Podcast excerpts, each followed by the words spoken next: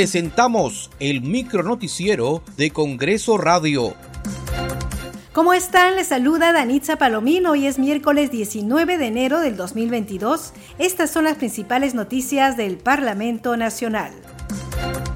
La Comisión de Constitución y Reglamento aprobó insistir en el texto de la autógrafa de la ley aprobada por el Pleno del Congreso que dispone que cualquier modificación, derogación o incorporación de normas en la Carta Magna debe pasar obligatoriamente por el fuero parlamentario. Señores congresistas, el predictamen recomienda el rechazo de todas las observaciones realizadas por el Poder Ejecutivo y se insiste en la aprobación de la autógrafa de ley en sus propios términos. Procedemos a someter al voto el predictamen de insistencia recaído en las observaciones a la autógrafa de ley que fortalece el proceso de aprobación de leyes de reforma constitucional regulado en los artículos 40 y 44 de la ley 26.300. Señora Presidenta, he registrado el voto de 17 señores congresistas de los cuales 11 señores congresistas han votado a favor de la propuesta y 6 señores congresistas han votado en contra.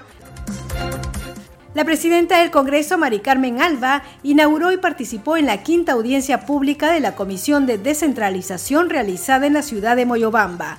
La titular del Parlamento también participó en la colocación de la primera piedra para la construcción de la institución educativa 00623 de la localidad de Segunda Jerusalén en el distrito de Elías Soplín Vargas de la provincia de Rioja. El trabajo del Congreso desde que yo asumí es un trabajo descentralizado.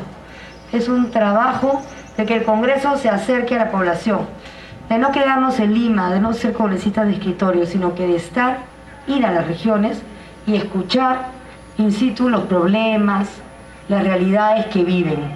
Hoy es el segundo día, se ha hecho una audiencia descentralizada, hoy día en Moyobamba, mañana será en Tarapoto, hemos recorrido hospitales, hemos estado en Lamas y tenemos gente bien recargada hasta el jueves que nos vamos en la noche. En la sesión conjunta de las comisiones de salud y COVID-19, el ministro de Educación Rosendo Serna indicó que la meta a marzo de este año es contar con más de 54 mil locales escolares con adecuado mantenimiento y condiciones de bioseguridad implementadas.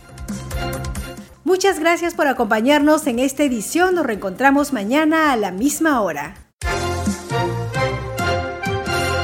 Hasta aquí el micronoticiero de Congreso Radio una producción de la Oficina de Comunicaciones del Congreso de la República.